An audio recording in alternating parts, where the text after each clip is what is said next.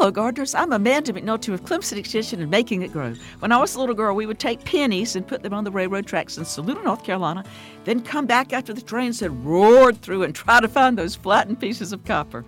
For many people, trains are magical. They have memories of riding the trains to camp, to college, or to visit family across the country. Now, passenger traffic is practically stopped, and freight train shipments, too, have declined.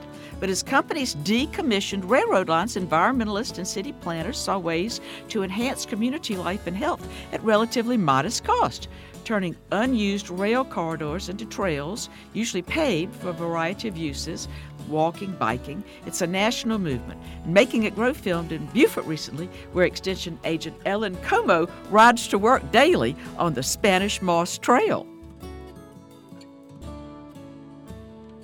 Funded by South Carolina Farm Bureau and Farm Bureau Insurance.